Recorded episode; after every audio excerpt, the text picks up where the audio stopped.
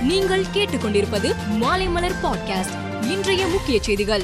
அரசு தொடக்கப்பள்ளி மாணவர்களுக்கு இனி காலை வேளைகளில் சிற்றுண்டி வழங்கப்படும் என்று முதலமைச்சர் மு க ஸ்டாலின் சட்டப்பேரவையில் அறிவித்துள்ளார். ஊட்டச்சத்து குறைபாடு இல்லாத தமிழ்நாட்டை உருவாக்க அரசு பள்ளி மாணவர்களுக்கு இனி காலை சிற்றுண்டி வழங்கப்படும். முதற்கட்டமாக ஒன்று முதல் ஐந்தாம் வகுப்பு மாணவர்களுக்கு காலை சிற்றுண்டி திட்டம் செயல்படுத்தப்படும். பின் அனைத்து மாணவர்களுக்கும் படிப்படியாக விரிவுபடுத்தப்படும்.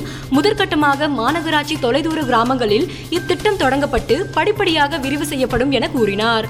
தமிழகத்தில் மீண்டும் கொரோனா அதிகரிக்க தொடங்கியுள்ள நிலையில் நாளை ஒரு லட்சம் இடங்களில் மெகா தடுப்பூசி முகாம் நடத்தப்படும் என அமைச்சர் மா சுப்பிரமணியன் தெரிவித்துள்ளார்.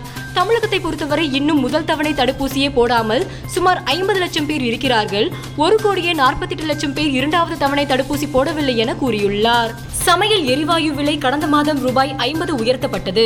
இதையடுத்து ரூபாய் தொள்ளாயிரத்தி அறுபத்தஞ்சுக்கு விற்கப்பட்டு வந்த பதினான்கு கிலோ வீட்டு உபயோக சிலிண்டர் விலை ரூபாய் ஆயிரத்தி பதினைந்தாக உயர்ந்துள்ளது. இந்த விலை உயர்வு இன்று முதல் அமலுக்கு வருகிறது. சமையல் எரிவாயு விலை ஆயிரத்தை தாண்டியுள்ளது. இல்லத்தரசிகளுக்கு பெரும் கவலையை ஏற்படுத்தியிருக்கிறது. ஜியோமி நிறுவனத்தின் ரூபாய் ஐயாயிரத்தி ஐநூற்றி ஐம்பத்தொரு கோடி சொத்துக்களை அமலாக்கத்துறையினர் கடந்த ஏப்ரல் முப்பதாம் தேதி முடக்கினர். சட்டவிரோத பண பரிவர்த்தனையில் ஈடுபட்டதற்காக அந்நிய செலவாணி மேலாண்மை சட்டத்தின் கீழ் இந்த நடவடிக்கை எடுக்கப்பட்டதாக கூறப்பட்டது. இதற்கு எதிர்ப்பு தெரிவித்து ஜியோமி நிறுவனம் கர்நாடக உயர்நீதிமன்றத்தில் மனு தாக்கல் செய்தது. இதையடுத்து வங்கி கணக்கு முடக்கப்பட்டதற்கு இடைக்கால தடை விதித்து நீதிமன்றம் உத்தரவிட்டது. இலங்கையில் ஏற்பட்டுள்ள கடும் பொருளாதார நெருக்கடியை தொடர்ந்து அந்நாட்டை ஆளும் ராஜபக்சே சகோதரர்கள் பதவி விலக வேண்டும் என மக்கள் போராட்டத்தில் ஈடுபட்டு வருகின்றனர். இந்நிலையில் இலங்கையில் மீண்டும் அவசர நிலையை அமல்படுத்த அந்நாட்டு அதிபர் கோத்தபய ராஜபக்சே உத்தரவிட்டுள்ளார்.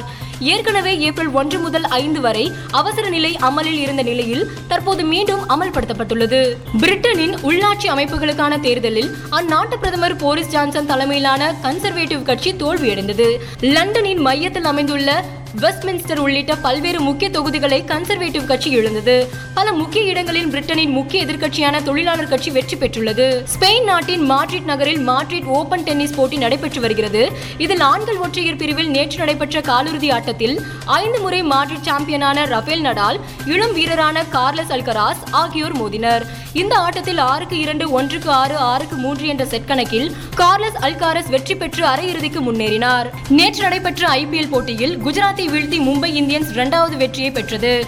ஆட்டத்தின் கடைசி ஓவரில் குஜராத் வெற்றிக்கு ஒன்பது ரன் தேவைப்பட்டது. களத்தில் அதிரடி வீரர்களாக டேவிட் மில்லர் திரிவேதியா இருந்தனர். டேனியல் சாம்ஸ் அந்த ஓவரை வீசினார். அவர் சிறப்பாக வீசி மூன்று ரன்கள் மட்டுமே கொடுத்து மும்பையை வெற்றி பெற வைத்தார்.